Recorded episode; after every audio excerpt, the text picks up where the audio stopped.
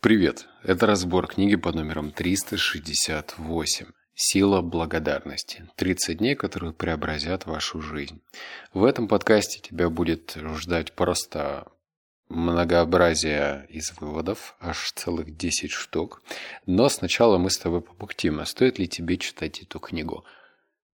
Тыры-тырым, тырым. Мое однозначное «да». Реально стоит. И все потому, что благодарность как таковая, она либо воспринимается нами по умолчанию, типа в нас загрузили такую программу, на все отвечать спасибо. Спасибо, спасибо, спасибо, но мало кто вкладывает в это слово что-то больше, чем просто слово, и задумывается об корне, о том, что это слово значит и как правильно благодарить, а за что правильно благодарить, а что нужно испытывать и что это в конечном итоге даст. Вот в этом и вся суть. Потому что благодарить просто потому, что это мода, ну, знаешь, вот, вот эти вот темки, которые начали появляться два года назад, выгорание. И как это пережить?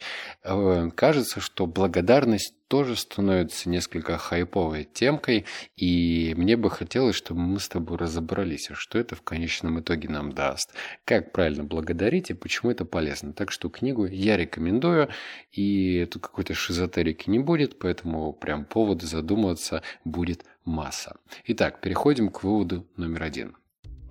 Позднее, что я заметил в электронных письмах из серии «Жизнь отстой. Степень серьезности». Ах, ох, нам нужны авторитеты, здесь необходим трезвый подход. Мы делали все именно так, как вы говорили пишут читатели, судя по всему, жутким гневом. И каждый раз, когда я читаю это и слышу что-то подобное, у меня возникает желание рассказать глупую шутку или скорчить рожицу, сделать что-нибудь, чтобы заставить их приободриться. Вся идея в том, чтобы повеселиться, чтобы поиграть в квантовой песочнице, кричать на серьезных людей неэффективно. По крайней мере, на упрямые голоса, звучащие в моей голове, это не действует. Зато действует другое. Я даю себе перерыв.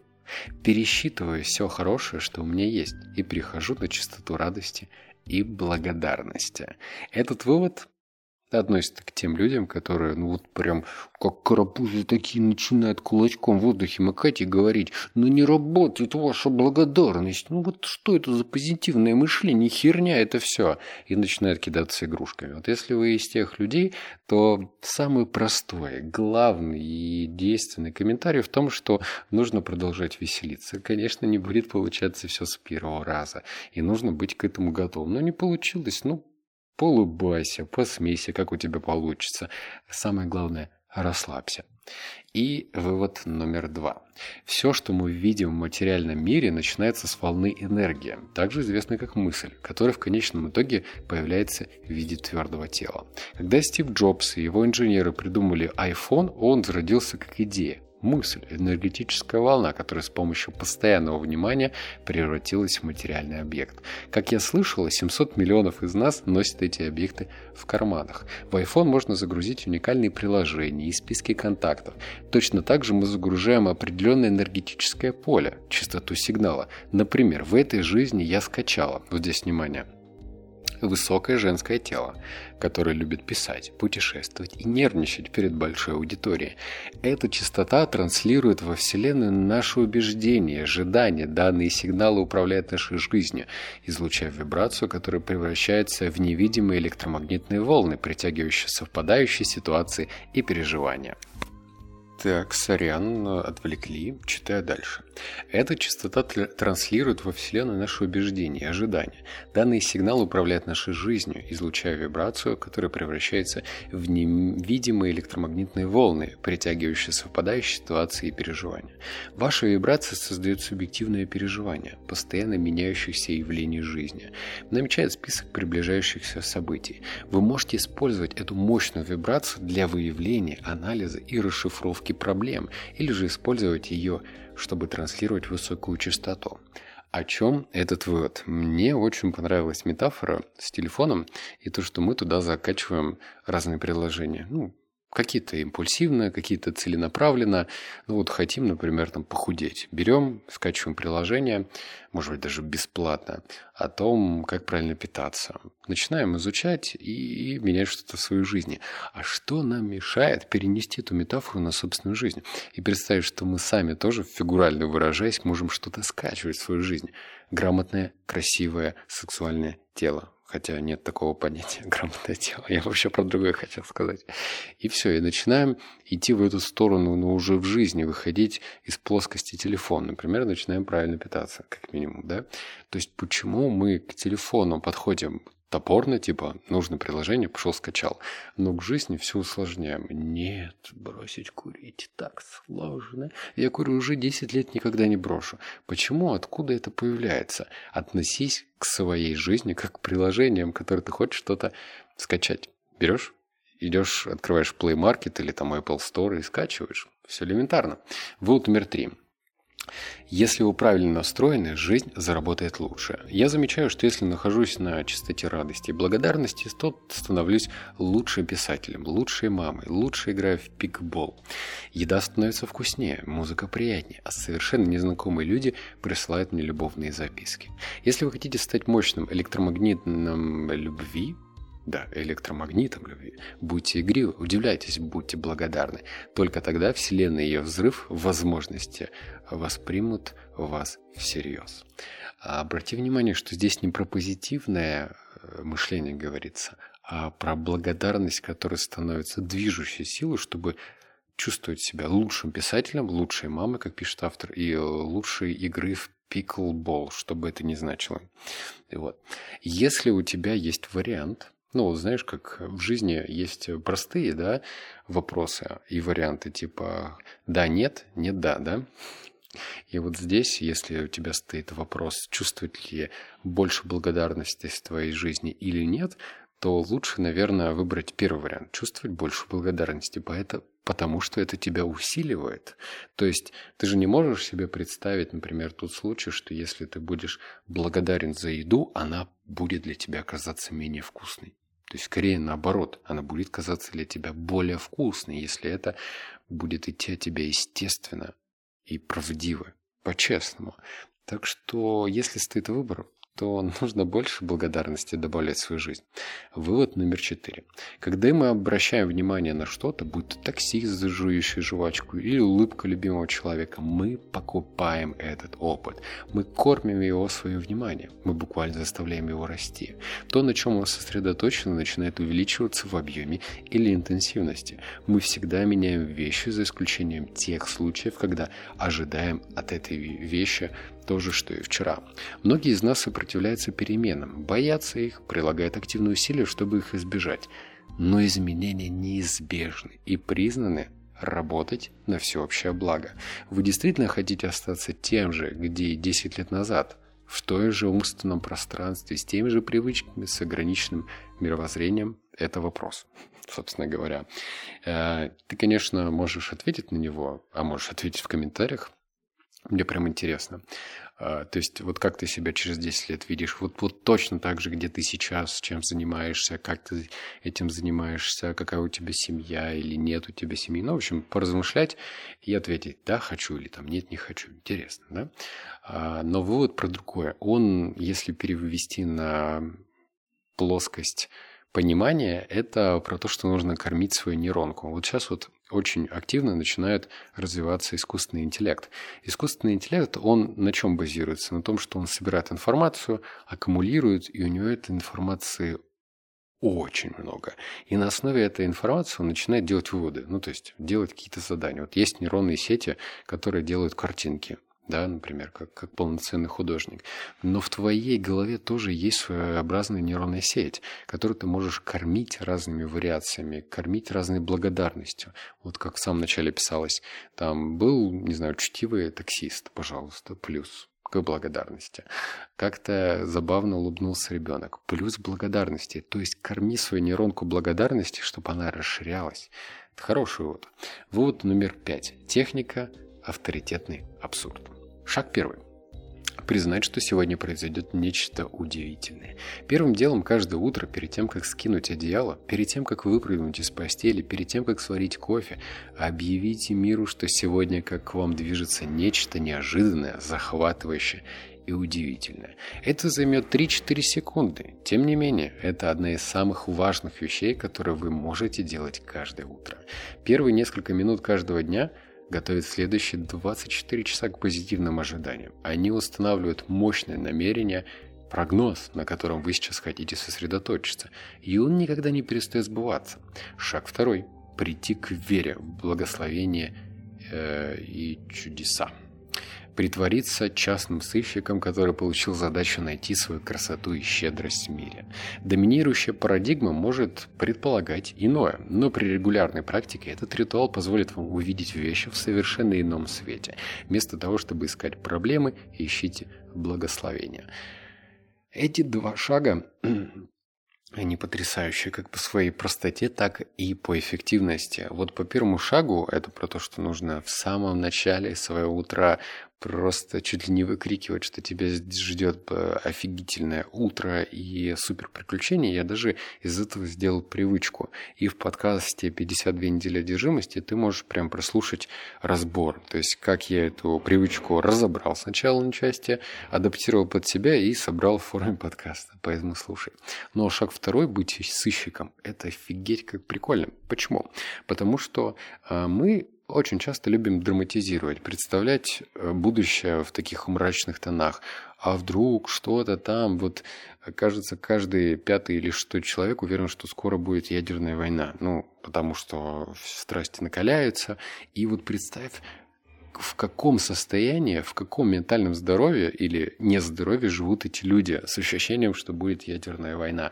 Даже если она будет или не будет, факт, что здоровее себя будет тот чувствует человек, который уверен, что все будет хорошо, нежели чем тот, который прям дрожит у себя, сидя в комнате и думает, ну вот все, ну завтра точно капец. Лучше жить с ощущением того, что завтра будет лучше. Объективно. Вывод номер шесть. Зачем тратить 1440 минут, которые мы получаем каждый день на пессимистичные предположения? Зачем останавливаться на худшем? Зачем мысленно готовиться к гибели. Зачем ждать жуткого конца?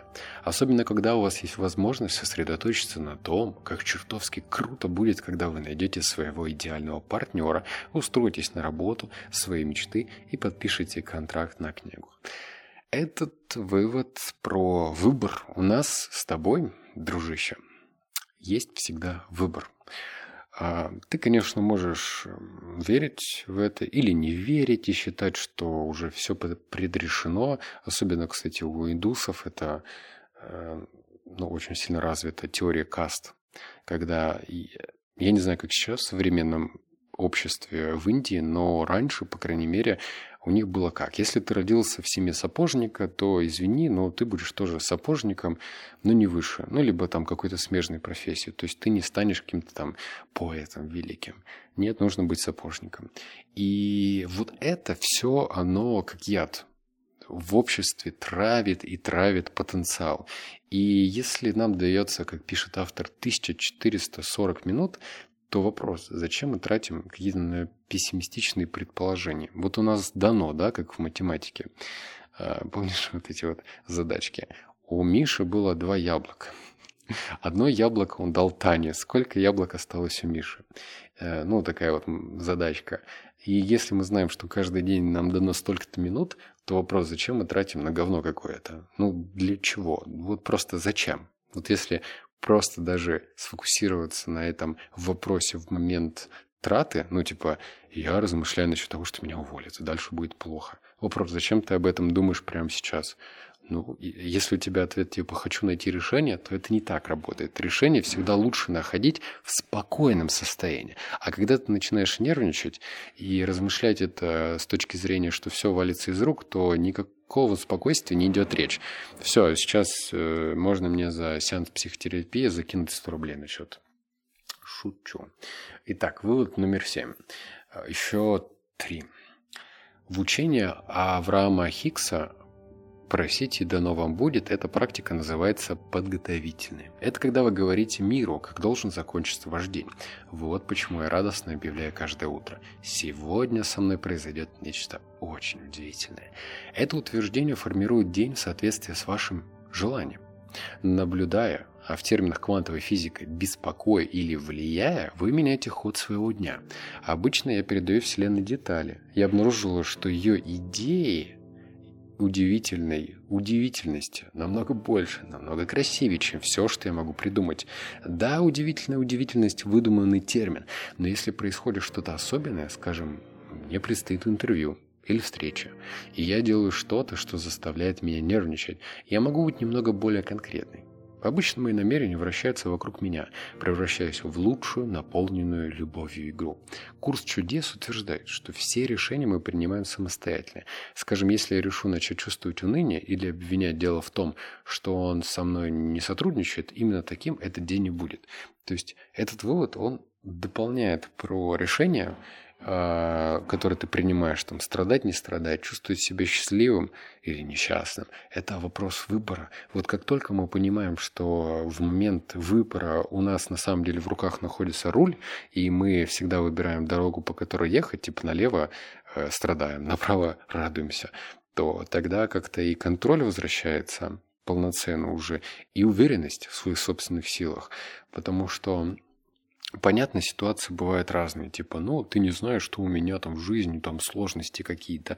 Ну, знаешь, если уж так э, причитать, то ты лучше всю свою энергию потратить на решение этой задачки, чем мне объяснение незнакомому человеку, как у тебя все плохо и грустно. Вот представь на объяснение человеку, незнакомому, рассказывая о своих сложностях в своей жизни, сколько времени и энергии ты тратишь вместо того, чтобы подумать над решением. И, кстати, в этом тебе поможет разбор книги, а, когда я ее делал, два выпуска назад про то, что нужно все упрощать.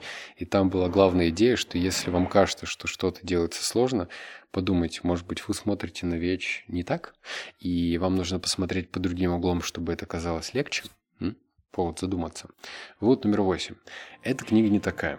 Все начинается с того, что у вас нет абсолютно никаких проблем, и что только вы настаиваете на выявлении проблем, а затем очень усердно работаете над их преодолением. Что заставляет их казаться реальными? Заметьте, я говорю, казаться. Большинство проблем появляется. Они даже не существуют, пока мы не начнем их искать. Но еще хуже то, что как только вы начинаете верить, что вам чего-то не хватает, вы теряете возможность оценить то, что у вас уже есть.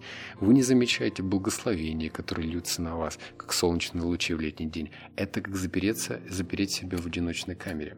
Сейчас, секунду, паузу смочил горлышко. Вывод про что? Хм, про то, что проблемы изначально мы сами находим. То есть ты же знаешь, ну, точнее, ты же не будешь спорить и говорить, вот, значит, ровно через два года, два месяца и три дня в 16.00 меня будет ждать такая-то проблема не будет она тебя там ждать. Но если ты сильно, очень сильно захочешь и распланируешь это, то, может быть, она тебя и будет ждать. С другой стороны, большинство проблем мы сами себе выдумываем, придумываем, а потом делаем так, чтобы они реализовались, потому что мы в эти проблемы верим. Верим. Почему вот, например, кто-то может идти и прочитать долго, блин, в этом, на, этом, на этой вечеринке так много людей кашляло, наверняка я заболею. И потом, как ты думаешь, что происходит? Эти люди заболевают. А другой может идти рядом с ним и говорить, чего кто-то кашлял, да мне вообще пофиг, у меня иммунитет как у коня, все отлично будет. То есть это вопрос выбора. И в первом случае человек заболеет и будет хворать, потому что он так решил уже заранее. А второй будет чувствовать себя бодренько, как огурчик. Вот номер девять. Вспомните Моцарта. За свои короткие 35 лет он написал более 600 музыкальных произведений. Многие люди, такие как Чайковский, который называл его Христом в музыке, верили, что музыка Моцарта вдохновлена Богом. Сам Моцарт э, первый признал, я понятия не имею, откуда и как мне приходят эти идеи, но он знал, что не может заставить их прийти. Грубо говоря, Моцарт был большим ребенком. Он любил игры и имел склонность к крайне пошлому юмору, а еще мастерски показывал карточные фокусы. Играл в бильярд, обожал дурачиться и держал много домашних животных, в том числе скворца, который насвистывал мотив сочиненного хозяином фортепианного концерта номер 17. Моцарт любил танцевать и шутить над друзьями. Короче, Великий музыкант следовал за своей радостью. Он играл и позволял Вселенной использовать себя как своего секретаря. Идет ли это... Э, вывод заканчивается. Что-то я быстро читаю. Много, видимо, выводов. В общем, идет ли мысль о том, что нужно быть постоянно в работе и быть сосредоточенным на своей цели? Нет. Но и не говорится о том, что не надо быть усердным. Тут скорее... У меня соседи ремонт начали делать в полпятого класса. Э, здесь речь про то, что нужно оставлять себе пространство для игры, пространство для того, чтобы дурачиться и не быть сильно серьезным к своему потенциалу, потому что Моцарт, ну, факт, оставил себя в истории на долгие-долгие годы. И он при этом не мучился от того, что он начал там дурачиться с друзьями, или там подшучивать над кем-то, или там играть со своей свинкой. Его устраивало то, что он просто играет. И вывод номер 10, финальный. Большинство из нас... А, кстати, время прям влепить лайк, если какой-то из выводов тебе откликается. Вот прям не стесняйся, ставь. Читаю. Большинство из нас заботится о собственной машине больше, чем о мыслях. Эмоции приходят и уходят, пока мы не решим построить для них святилище. В 2007 году Джон Карлик, адвокат... Э, ой, Карлик... Джон Карлик... Джон Кралик, адвокат из Калифорнии, осознал, что его жизнь рушится. Он пережил два развода, его юридическая фирма теряла деньги, ему было слишком стыдно перед семилетней дочерью за кучу мусора, в которой он жил. В Новый год во время прогулки по лесу Кралик думал о том, какой же он неудачник. Тут он услышал голос, громкий, ясный голос, который сказал «Пока ты не научишься быть благодарным за то, что имеешь, ты не получишь то, что хочешь». Фу. В этот момент, когда я читал этот вывод, я подумал, блин, это вот то, что нужно. Это прям, знаешь, он очень сильно отрезвляет. Он очень сильно позволяет тебе насильно влезть обратно в свою собственную жизнь. Мы как будто бы, знаешь, живем в скафандре, да, просто перемещаемся туда-сюда, туда-сюда. Но при этом забываем, что у нас так много вещей, так много э, людей, которые нас окружают, и вообще все, что происходит в жизни, что это идет во благо, и этому нужно быть благодарным. И даже если у тебя этих вещей не так много, как тебе кажется, то это самый лучший момент, чтобы благодарить хотя бы за те крохи, которые у тебя есть. И это офигенный вывод. То есть как может тебе Вселенная давать больше, если ты даже не благодарен за то, что у тебя уже есть? Это, как знаешь, гонка в сторону э, потреблятства. Хочется машину получше, часы подороже, сумочку покрасивее, чтобы сразу было больше. Но если ты не, не благодарен то, что у тебя есть, чего ты будешь благодарить? То, что у тебя будет, а значит, Вселенная не будет работать. Понимаешь? Понимаешь логику? Нет, нет, нет. А, надо было мне, короче, тебя пошантажировать на 500 комментариев, я думаю. 10 выводов тебя зачитал, как пулемет. Короче, в любом случае, я буду ждать, что ты зафиксируешь какой-то вывод, который тебе запал в голову, чтобы это запомнить, закрепить и применить в своей жизни, потому что если это не сделать, можно все забыть. Вот. Так что не забывай. Жду тебя в комментариях. Надеюсь, лайк уже стыд тебя. Не скупердяничай.